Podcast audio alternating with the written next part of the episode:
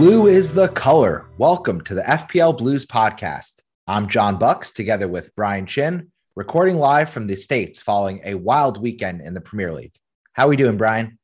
Hey, I think I left some points on the table. Can I get those back? Can I get some points? Anybody got any points for me? You buy it, you don't get to refund it. And that was the case. There was a lot of mediocre performances from FPL points this game week. And that's after another big game week in game week 9, when we saw some triple digit hauls, including from my co-host, Brian. This was a FPL week that brought us all back to earth. And wasn't as thrilling for either of our teams. That's for sure. Yeah, there are a lot of mystery players across the Premier League that put in double digit performances and were pretty had low ownership. So I did not have many of those double digit scores, and unfortunately had a red arrow, which I think you were also on, Bucks. Yeah, I ended up with 42 points all in, a healthy 30,000 spot red arrow down to 78,000 in the world. And long story short for this game week is that I overmanaged. I did too much late night tinkering, and I panicked seeing that I didn't have Antonio or Foden in my side, and they looked great last game week in game week 9, and I thought I was going to be punished by not having both of them. So I panic moved Rafinha before he plays Norwich out, brought in Phil Foden, and that was my free transfer, and it totally backfired. It cost me 7 points, man. Ruined my chance at 2 free transfers going into this game week, which I could have really used. So that's super frustrating, but Salah does it again. He gets another return, ends up with 10 points. And then my Chelsea trio really round out the scoring for my side. So, Brian, I know you did a little bit better, but not too much better. How'd you fare in game week 10? I mean, before we jump on to my team, Bucks, you were praising Rafinha the whole kind of month leading up to this point and this run of good fixtures. Obviously, he's been in and out of the lineup. He's been in Brazil. He's been in the air flying back over. He's missed some games. And I could definitely understand why the leash was pretty short on him. But what is our mantra on this podcast, Bucks? What do we always say? I know patience should be king, but honestly, I let fear rule the day, and that's not a way to play FPL, and that's not a way to live. So I agree with you. I'd given Rafinha so much opportunity to stay in my squad. I benched him a couple times through injury, and what do I do? Boneheadedly. I pull him out, and then you take him out before Norwich. It was Norwich is the get right match. Yeah. It didn't make sense. I didn't keep him in for the Sisters of the Poor. So, bad on me. Don't be Bucks is the theme of this match. And make sure that you keep any players that are going to be matching up against Norwich in your lineup and starting for the foreseeable future for the Premier League and for FPL points going forward. Absolutely. Yeah. So Bucks, I can't hammer you too hard because I made some very uncanny and questionable transfers myself heading into game week 10. I end up on 50 points with a hit. So 46 points all up, small red arrow of 21K to 152K overall. And I'm actually pretty happy with that. Like, I'm in pretty good spirits because I also have a whopping 5.8 million in the bank this game week, making a big move, some big upgrades across my team. But I was really had my eyes focused on 3 players. And with price rises last week, I had to make an early transfer, and then I made a late transfer for a hit, and it all worked out. So I ended up moving Diaz and Vardy, who both got 1 point, to Chilwell and Tony, who got a combined 10 points. So nice. Overall, this net hit was plus 4 points, which is great in a low scoring game week. And moving forward, now I have enough in the bank to go Brownhill all the way up to Son in this game week, which I think is going to be a differential. And with the news of Nuno out, no scoring Nuno out of the side of Tottenham, we're hoping for a really a bounce for both Kane and Son. And I'm going to be in on that early, and hopefully he hauls versus an Everton defense that looks very, very sad at this point. So, preview of my transfer thoughts, but I had to make, a transfer on Tuesday, a transfer on Thursday, and something I hate to do, but I wanted to make sure that I got that trio of players exactly. and I will have a very deep squad. So other than those moves working out, the rest of my team was pretty poor. The man of the game week for me was Ramsdale. First match of the game week, comes in with a huge 10-pointer, a world-class save, which kind of led to one of his 7 saves, ends on 2 bonus and a clean sheet for 10 points, which is amazing. And other than that, Rafinha came in with the goal. I was true to him. I was a little bit more optimistic on the likes of Hwang and also Antonio, who were playing on the late fixture on Sunday and then on the Monday fixture, and they both blanked. Hwang goal got chalked off. Unfortunate, but overall, I'm happy with a small red arrow, and I'm really set up for the next couple of game weeks here. So that's me all up, and onwards we go. Yeah, nice. And, you know, Brian and I both tied and then beat the average. The average was 42 points this game week. I had 42 true, and Brian had 46 all in. So we'll take it, but, you know, it's not where we want to be. We want to be, you know, really crushing it, getting green arrows. And we hope a lot of our listeners did. And that brings us nicely to the manager of the game week, Jack Sudar and his squad, the Pensioners. They topped the FPL Blues podcast mini league. They scored 66 points, which is incredible. And he had points from a lot of different players. He had the Salah captain for 10 points, which is nice. Ramsdale for 10, Rafinha and Jimenez each had 9 points. Chilwell had 8, Rudiger and Livermento each had 6. So that's pretty amazing to have, you know, over half your team scoring and getting returns in a single game week, especially when a lot of managers across the game, like myself, like Brian, we're really only getting managers from 2 to 3, even 4 players. So to have, 7 players contribute. That's what you dream about. So congrats to Jack and his squad. And then bonus points go to Corey Cummings, his team name, Pepe Pig. That's hilarious. And he scored 64 points. He leapfrogs me in the standings up to 2nd place, but we're still all chasing Amar Solanke and his ever consistent squad of Turkish Kabak, who remains in 1st place at the top of the table. So that's really it. We're going to do something a little bit different this episode. We're going to take a quick break, and then we're going to dive into some big picture FPL takeaways from game week 10 and the start of the season. And also just address, we got a ton of listener questions. So we really thank the listeners for being engaged and involved. And that's going to really be the meat and potatoes of this week's episode. Love it. We'll be right back. Welcome back to the FPL Blues podcast. We're now going to break down the news as Tottenham has sacked Nuno and brings in none other than Antonio Conte. He signs a contract through 2023. And Bucks, this is a big-time manager who has won, you know, UCL titles before. He's, you know, obviously been a primetime manager at Chelsea, and he takes the reins on a very diminished squad at Tottenham, both kind of from a talent perspective and mentally, but they're coming up with a huge run of fixtures.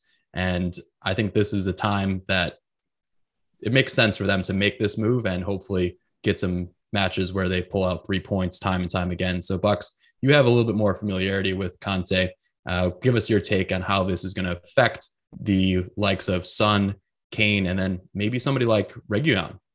Yeah, so it's a great point. It's a great hire for Spurs. If you're a Spurs fan, you're definitely overjoyed by this move. I think Spurs really fumbled the bag, so to speak, with the hiring of a new coach. Nuno very publicly was not their first choice. He was probably not even their 4th or 5th choice. He was more like 7 or 8. So he didn't really resonate with the club. He didn't have the belief of management. And you could see that with the way that significant and important players like Harry Kane, he just wasn't playing at 100%. So I think bringing in a proven trophy winning coach like Conte is going to make the entire locker room really have a boost. And we expect that he's going to be a very strong system manager. He employs a strict 3-5-2 with wing backs. And we're seeing a lot of success using that style of play from the likes of Chelsea with Tuchel. That's the same system he likes to play, and some other squads. So I think this is a great move. And as Brian mentioned, I think that we're going to see an immediate boost, not just because there are more favorable fixtures coming up, but because the locker room is really going to be energized. So I think players like Reguilon, like Son, like Kane, even like a Dele Alli are going to have added interest from the FPL manager community. So this is just unfortunate for Spurs because it is their fourth manager in under 2 seasons. So, you know, hopefully Conte is part of the larger plan where they start to really bring in players and have a transfer strategy that matches his system. Yeah, it's a great hire from the Tottenham perspective. You know, we're going to see if Kane can get his mojo back and if that combination, that dynamic duo with Son finds some life and is revitalized. And again, their fixtures coming up are great. So this is the right time to make the move. They play Everton in game week 11, and then they have Leeds, Burnley, Brentford, Norwich. These are some great fixtures. So I think they're going to be back to their goal scoring ways. And hopefully, you know, we have some more FPL options in those premium price brackets, because lately, you know, it's been rather disappointing across the board for some of the premiums in the FPL community. I would say that Ole is going to stay for the rest of the year. I don't see them making a change mid-season when there are less options to replace him with. So it might have been one of those checkmate moments for Ole.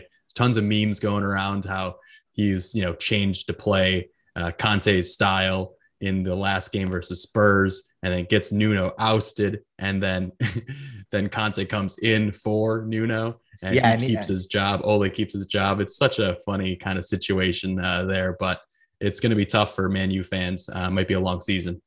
Yeah, and it's worth mentioning that Ole has $7.5 million guaranteed if he leaves earlier than the end of the season. So I think there's that piece on the table that, you know, Man United ownership doesn't want to just be paying coaches left and right to not be actually at the helm of the club. So Conte was rumored initially to be the lead favored choice for United. He's now at Spurs, and Ole stays on. And I think there's a collective exhale from other top clubs in the Premier League that, you know, United are stuck with the same old Ole.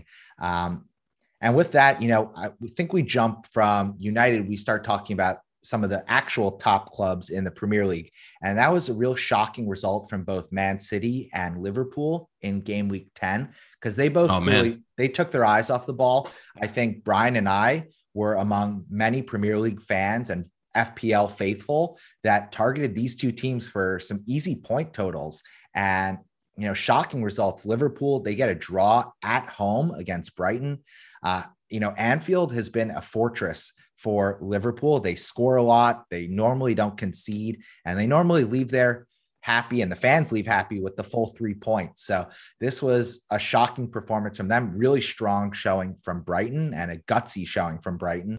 Echo about Brighton. Like when you look at them getting their socks kicked off in the last game at the Amex versus City, giving up 4 goals. And then they go down 2 goals early on in the first half versus Liverpool. And honestly, like Firmino is a bit of a scapegoat in this one, because he missed 2 big chances that could have put this game away at 3-0. And unfortunately, Brighton found their mojo and were able to battle back and get the draw. So this was a very impressive, you know, comeback from Brighton, and just kind of showcases that they're going to be potentially in the run for a top 8 side and finish this season. And I was just very impressed with them in the second half of that match and putting on all the pressure. They did have some moments in that match. The Bucks, obviously, we captained Salah. He's like a foot offsides, a couple inches maybe offsides, in a ball that Mane actually set him up beautifully on and made a great pass. And that was a moment where, oh wow, we're going to get another goal and an assist from this Egyptian pharaoh of a god. And unfortunately, they end that match 2-2, and we both get 1 point from TAA. Ugh.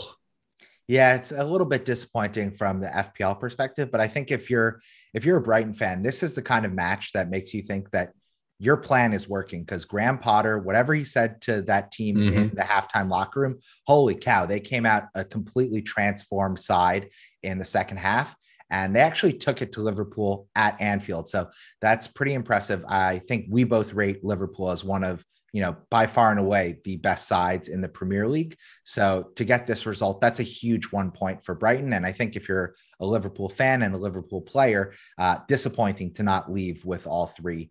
And the other one we want to talk about is City. Just, you know, they're home, they're at the empty hod.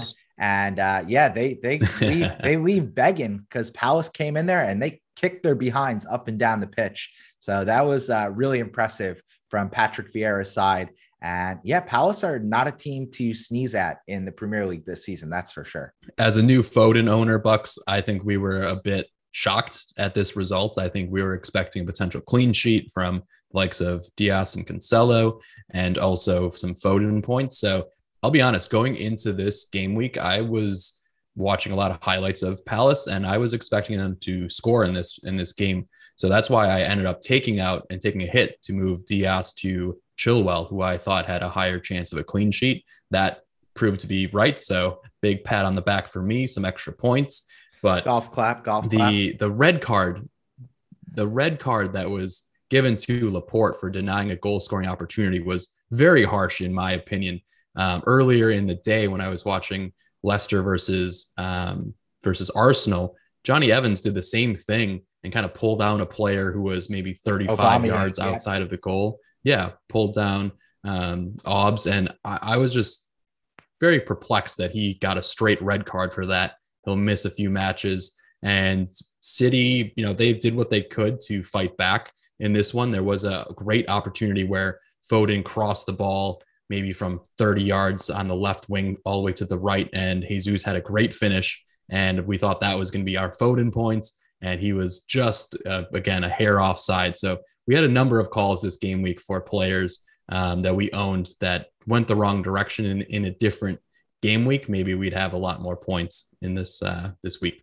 Yeah, and worth mentioning, Laporte's red card was downgraded to only one match that he's going to miss. So the refs really screwed the pooch on this one. But good call. Yeah, I just think that, you know, even with 11 v 11, Palace were just the better side. So that's a frustrating one to lose for Pep. And I think this game week, he's going to come in guns blazing. Obviously, this is the match to do it. They have the Manchester Derby away at Old Trafford. So that's definitely one that we're going to touch on a little bit later. Next up, let's just talk about Chelsea, who remain at the top of the table. You know, we had some bad FPL points totals, Bucks, but our team did the business. They took care of Newcastle. And this was a match where, man, all of these defenders for Chelsea are just getting the points. Reese James comes in with a brace, and a much needed one, to be honest, because Chelsea had no goals through about 65, 70 minutes in this one, even though they were controlling everything. And it was just fantastic work and technique from Reese. And it'll be really interesting to see at his price tag. He's 5.7 million. He's now got 4 goals and 3 assists in 7 matches. You know, before the last 2 weeks, it was a bunch of zeros, ones, and an 18, and then 1, 0, 0. And now he's got back-to-back huge double-digit hauls. So his ownership is going to be up. And between him and Chilwell, we're relying on those guys to be attacking and take some shots on goal from outside the box, given the way that we're set up. So huge point totals. And I would say if you owned Reece James and started him this game week, you must have been flying compared to the rest of your counterparts. Yeah, Brian mentioned Ben Chilwell and Reece James. These are two players that are absolutely, one of them has to be essential in FPL manager's side. I mean, just the structure of Tuchel's system, the wingbacks are bombing forward. They're very attacking. They're probably lead in the clubhouse to be getting goals, more so even than the strikers for Chelsea.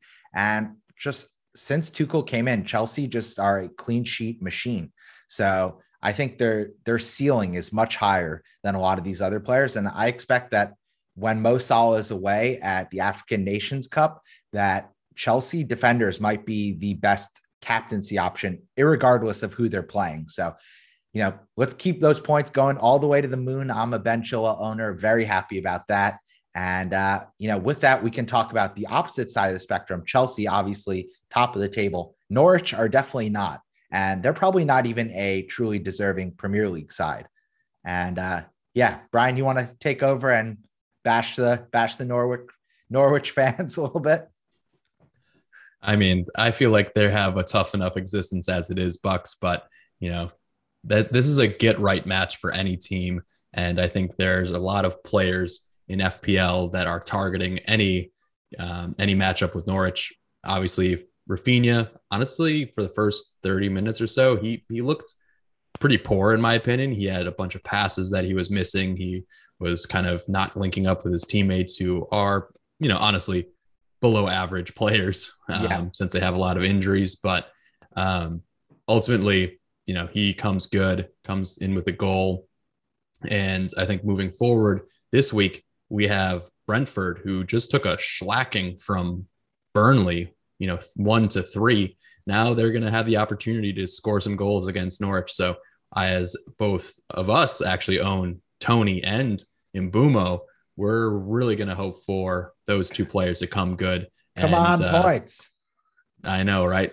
We've put some faith in some low kind of priced assets, and we're really targeting this match specifically. So I have a benching headache later that we'll talk about, but I definitely want to start both of those guys. And I think Mbumo this game week, I started him. He didn't play at all. So I had Brownhill come off my bench for a 2-pointer, and I'm really kind of chasing some of his potential attacking returns. And we'll see what they do versus Norwich this game week. Yeah, worth mentioning for Norwich, it's just interesting they're not playing kind of their highest upside players, Todd Cantwell and Billy Gilmore. I think those guys should be locks in the starting 11.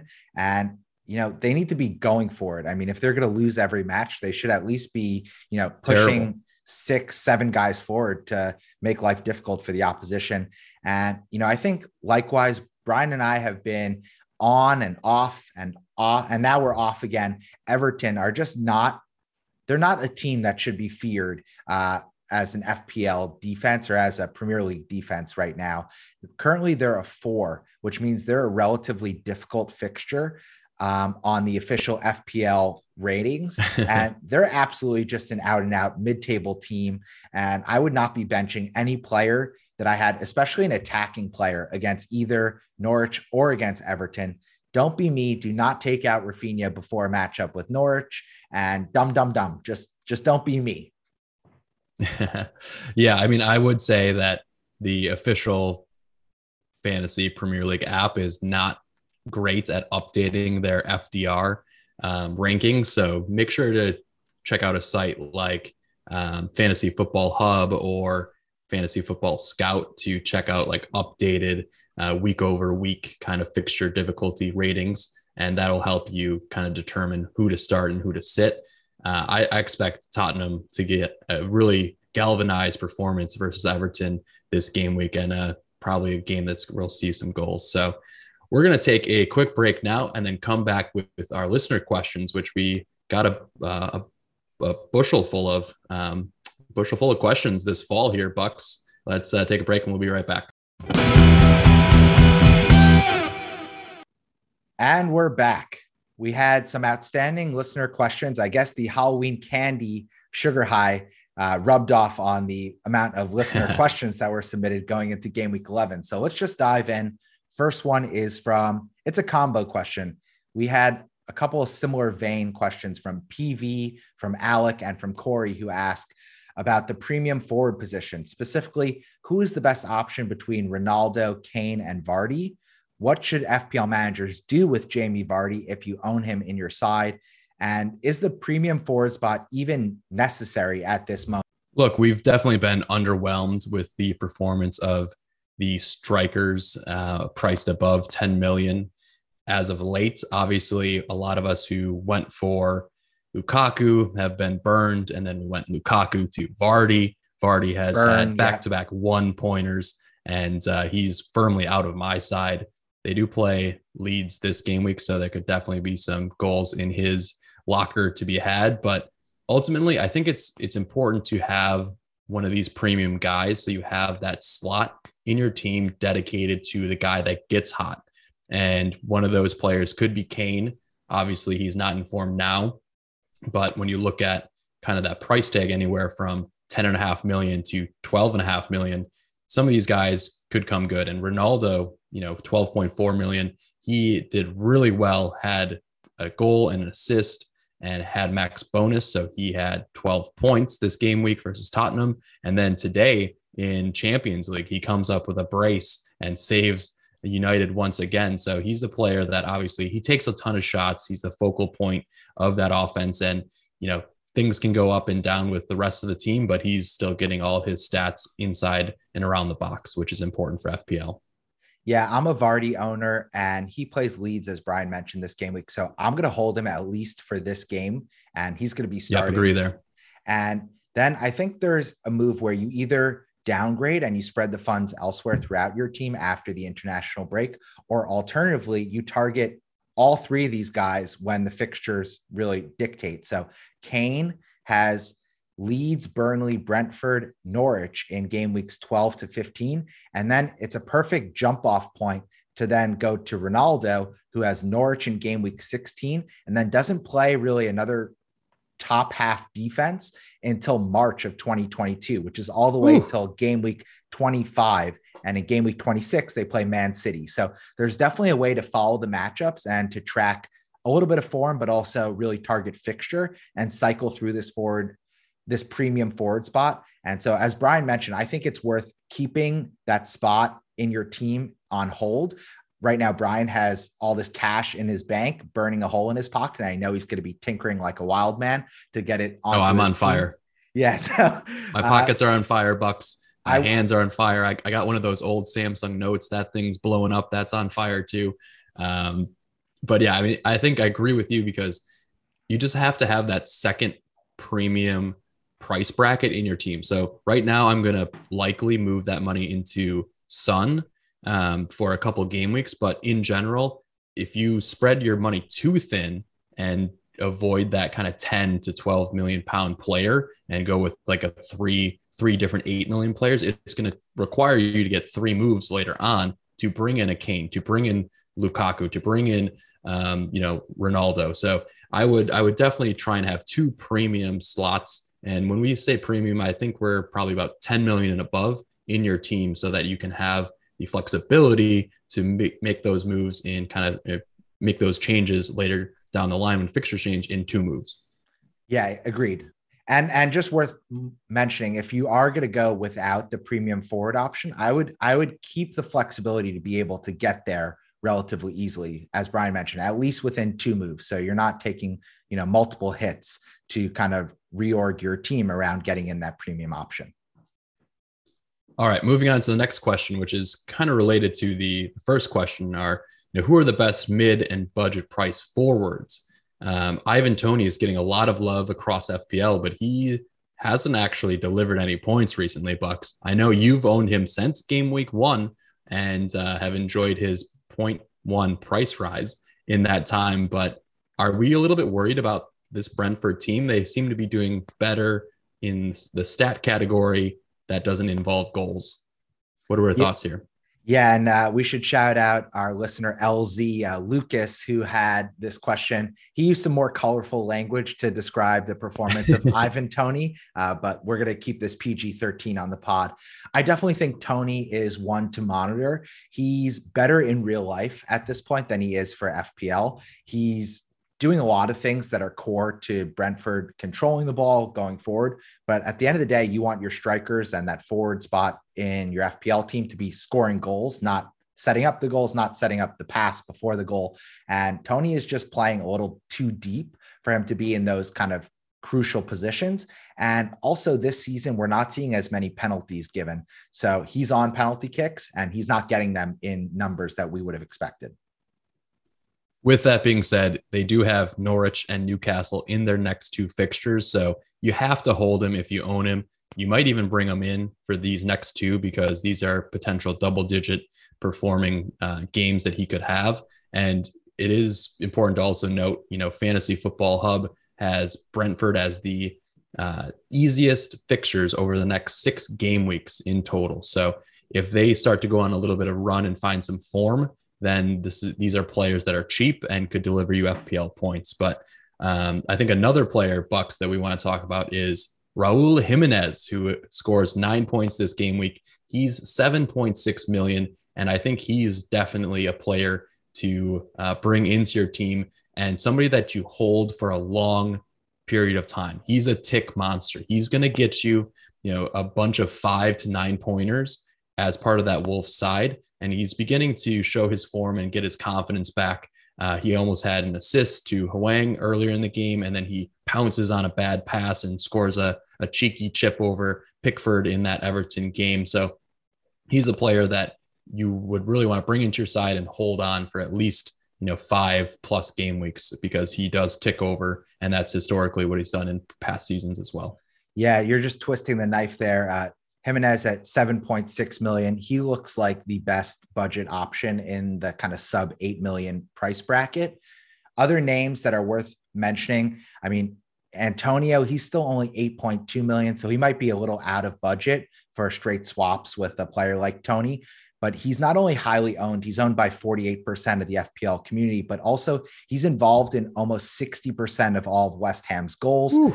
And West Ham are a real deal offensive team, and they look the part as being a true contender for European football. So he's one. Yeah, definitely. I mean, they're tied with City for points right now through the first 10 game weeks. A very impressive, run team. I felt a little bit shafted to not get any points in a 4-1 victory this past weekend. And he was definitely involved in the buildup, took less shots than he normally does, but he had the hockey assist on 2 plays.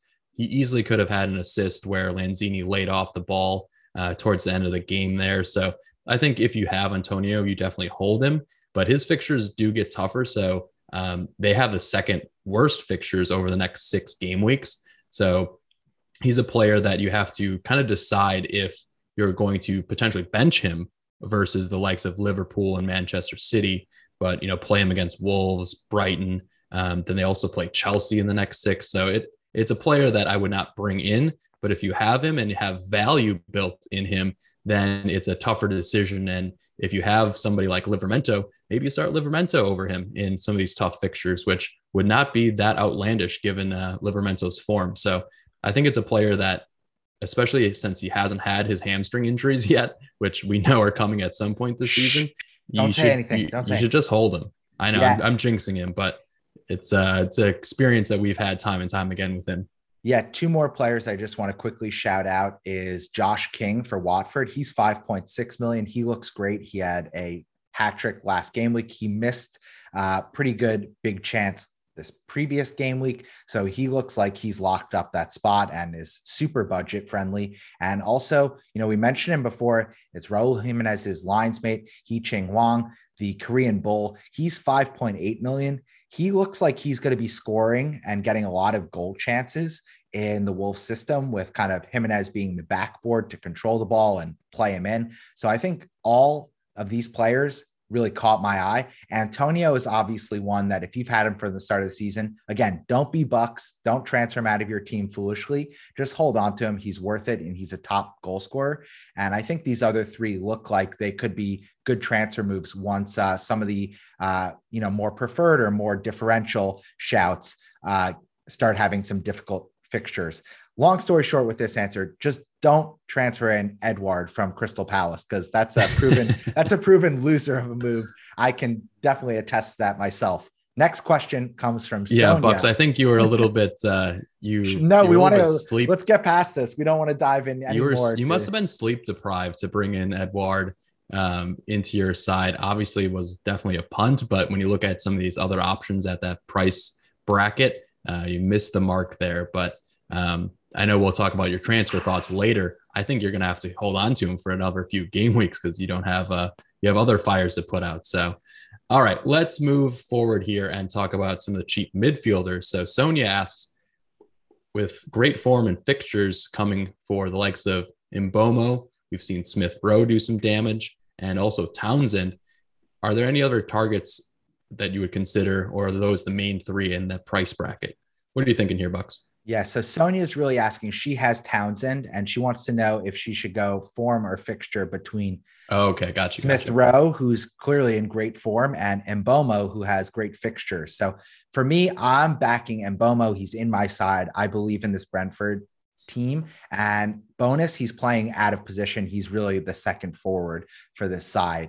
And, with Norwich this game week, how can you go against a guy who plays this kind of cupcake fixture?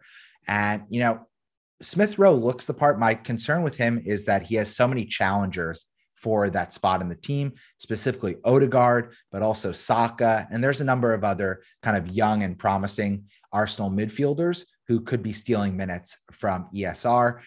I do want to just highlight two other kind of budget midfield players. That's specifically Maxwell Cornet. He's 6 million for Burnley. He's also playing out of position. He has 3 goals in the last 2 matches. And the only issue with Cornet is he plays Chelsea in game week 11. So that's kind of, you would bring him in to then probably bench him, which isn't a great transfer plan strategy. However, after that, he plays Palace, Spurs, Wolves, Newcastle, and he plays West Ham between 2 Newcastle matches. So I could definitely see him scoring in a couple of those fixtures. One that also needs to be shouted out is Conor Gallagher of Crystal Palace. He's 5.7 million. So he's pretty much the same price bracket as Mbomo, ESR, and Townsend. He has been in he's in top form, and he's right now the number 9 FPL scoring player in the game, which is shocking to me. When I looked up those stats, I was totally floored. I can't believe he's not in my wildcard team, but Palace are the truth. And they look like they're really a solid side under this new manager. And, you know, Gallagher's been the chief beneficiary to Eze being out, and he's playing super attacking. He's definitely locked up a spot in that starting 11. Yeah, it's super exciting to have a number of different options kind of at that 6 million or less price tag. You could also throw in Trossard for Brighton. I know our main guy, Eamon, is very excited about Trossard's potential as well in the Brighton side, who look to be also very competitive. So I think I really like these options in your team because you can play them in the good fixtures and then you bench them in tough fixtures. You know, benching a 6 million or a 5.5 million, you know, pound player is easy to do, especially when there are better options, maybe fixture wise, for your defenders and your cheap defenders. So again, I think Mbumo would be our number 1 because of the next 2 matches, and he's playing out of position, especially if he's going to start this next game week versus Norwich. But other than that, I think long-term potential holds are the likes of Smith Rowe and Gallagher. I think those are guys that could be really tick over across the season. Maybe they deliver some points when you bench them, but maybe they come off the bench if you have risky players like Foden or Jota or, you know, Mason Mount or somebody like that in your side as well. Yeah, or Chilwell or Reese James. Reese. Next up, I actually wanted to ask you this question, Brian, and it relates to an earlier question about that second premium spot. And I just wonder if FPL managers are sleeping on Sadio Mane. He's 11.9 million, so he's definitely premium, but he has 6 goals and 1 assist, and he's owned by less than 4% of the game. And we know how attacking Liverpool have been. They're by far and away the best attacking side in the Premier League, if not in the world. And would you have any temptation to not go Heung-min Son and instead go all the way up to Sadio Mane? Have you considered that at all? Nope, definitely have not considered that. I think Sadio Mane is a huge talent, and especially in a team that's ticking over so nicely. I think if there was a bigger price differential between Salah and Mane, then maybe I consider him as a double up in that attack. But at their price points, you know, investing 25 million just about between 2 players doesn't seem ideal, especially when you're not going to be able to captain both of them in any given game week. So if you're going to go for a double up, which I think is warranted in the attack, I still prefer Jota at 7.5 million and Salah. The other thing with Mane, I want to point out, he has no double-digit hauls this season. So he's scoring and delivering pretty consistently, but there are a lot of, you know, 6s to 8s to 9s and no double-digit returns. So I think that's something kind of interesting to point out too, because you could probably find a player that returns, you know, in that same kind of range, but is maybe 4 million less, 2 million less, 6 million less. Yep. So I think there are some other options, and you could spread those funds to upgrade your defenders who seem to be getting all the points, and they're all the rage these days, scoring all the goals. So, you know, we're sleeping on him as a talent, but he's definitely, especially later in the year when we might have some injuries, you know, if Salah ever gets injured, I would swap him straight to Mane in a heartbeat, because I think he has the creativity and the threat to eat up all those points. Yeah, one just quick thing. If I was a KDB owner right now, I would be tempted to maybe go to Mane as his replacement. I think that Salah is eventually going to be rested, and that's going to make Mane the kind of main man up top. So, yeah, I just think Mane right now is a very interesting differential play. He is expensive for sure. And, you know, if everyone's going to be captaining Salah, then maybe having Mane, his linesmate, they're clearly 1 and 2 in the goal scoring pecking order for the top scoring side. So that might be a really interesting and creative way to gain overall rank in the next couple of game weeks. Yeah, it's really kind of awkward for FPL managers, especially those who are tuned in, you know, who are being rather competitive and have, you know, every competitive manager has Salah and has Trent, right? So there you watch Liverpool play and you're not actually, you know, making that much ground up from owning those two players. So that's why a lot of people have maybe referenced maybe grabbing somebody like Jota at 7.5 or maybe Robertson at 7.0 as another kind of piece of the puzzle to the attack and build up for Liverpool, because they clearly look revived this season after a down season last year. Absolutely. All right. Last question is from Bagdeep and also from Spurs fan Andrew Stein. So we should shout both of them out. And that's really about what the hiring of Antonio Conte means for Spurs and for Spurs assets in the FPL game. We kind of touched on this, but Brian, just why don't we expand on who our top three targets are and why for Spurs going into the next couple matches? Yeah, for me, it's Sonny Boy, number 1 on set pieces. Looks very lively. And you know, corners. Signed a big long-term contract. Honestly, versus Manchester United, he had a few chances that I think on a different day, he maybe nets one of those. He had a kind of a through ball that he kind of took a bad touch on and then got blocked by Wan Bissaka. And that could have easily been a goal on a different day. He's usually pretty clinical. I just like his rapport with the rest of his teammates and his energy on a daily basis, whereas Kane seems to be sulking a bit. But, you know, given the new manager, maybe this revitalizes his focus, and he's on PKs. And that's why you pay potentially the premium of that 2 million. I guess it's 1.9 million at this time of recording the podcast. Yeah, we could say 2 million. Maybe grab him. We could say 2 million. So, you know, for me, I'm going to go Son because he's one of my favorite players, but I do think getting in early this game week or next game week, potentially during international break, and getting at least one Tottenham player is, you know, a very, very smooth move.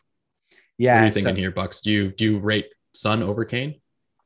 I do. I just think the price difference is the reason. I actually think that Kane is an easier player to fit in, even though he is more expensive, because a lot of FPL managers have set up with that premium forward spot kind of wasting away right now with Jamie Vardy and his 1 point totals.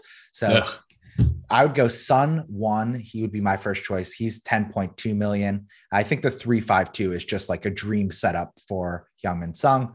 2 would be Kane, proven goal scorer. He's creative. And I think, you know, they'll probably be a little more attacking, and this new manager might revitalize, like you said, his effort levels. And then 3rd would be Reguilon. He's a defender, but in this system, he's going to be playing wing back. So he's going to be much more attacking. And I just think that the 3-5-2 is going to provide a little more defensive cover for Spurs.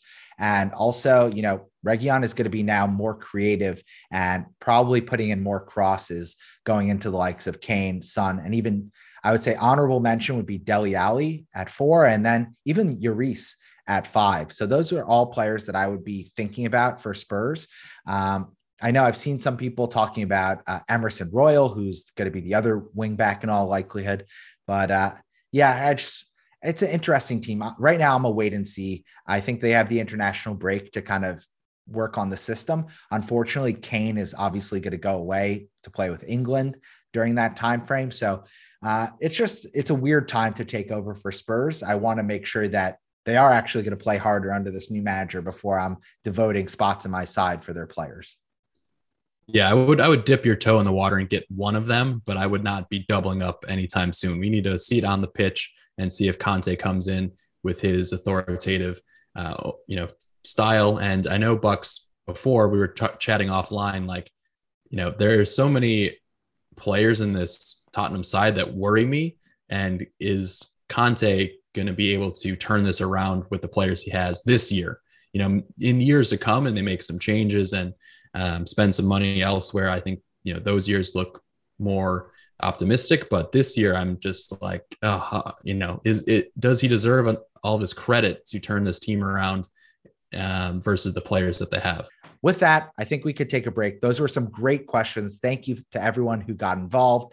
There were some that we had to leave on the cutting room floor, but next game week, there's always another opportunity to have your questions addressed by Brian and I. So thanks again.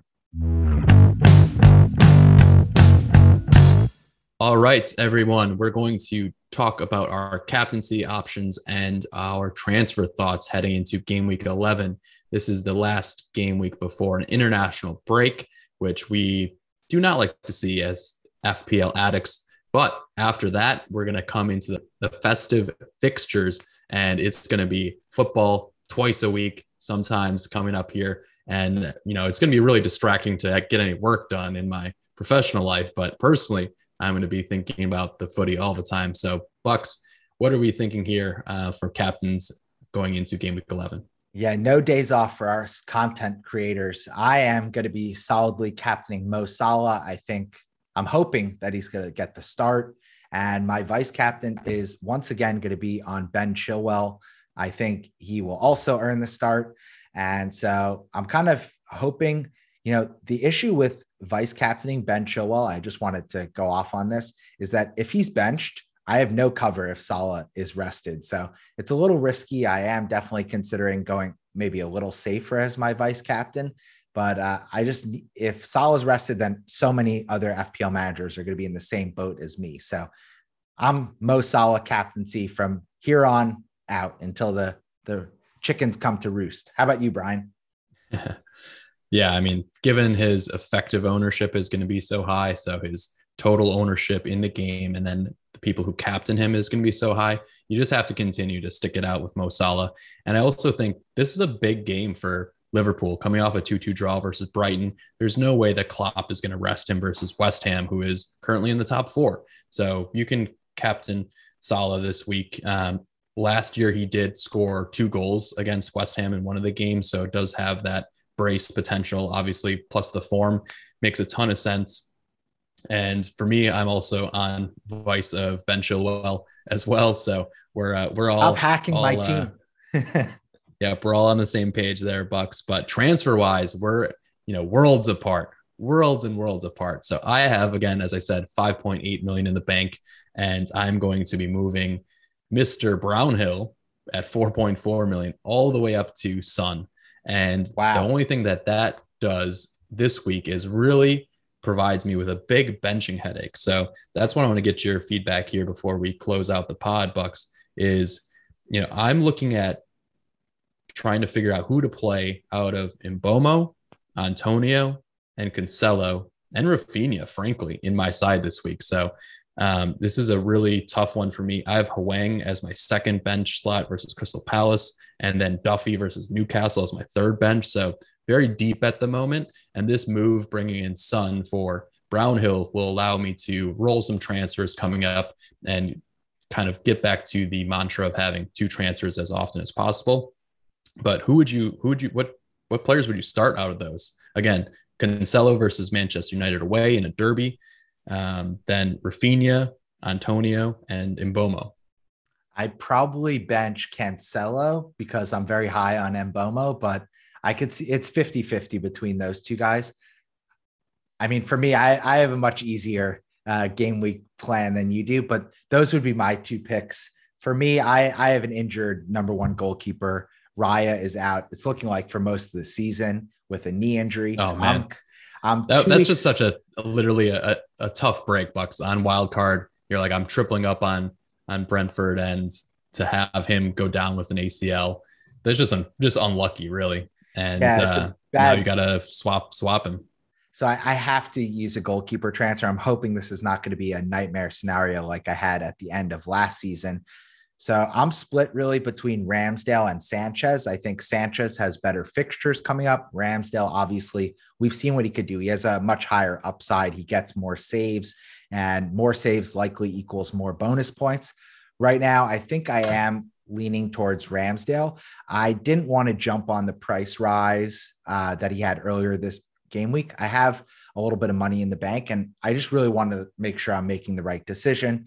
So I'm just going to wait till Thursday to make my move. But right now it's looking like Raya to Ramsdale is my move. And then after the international break, I'm likely going to move off Vardy and probably off Havertz to make that move possible and take a hit at that point.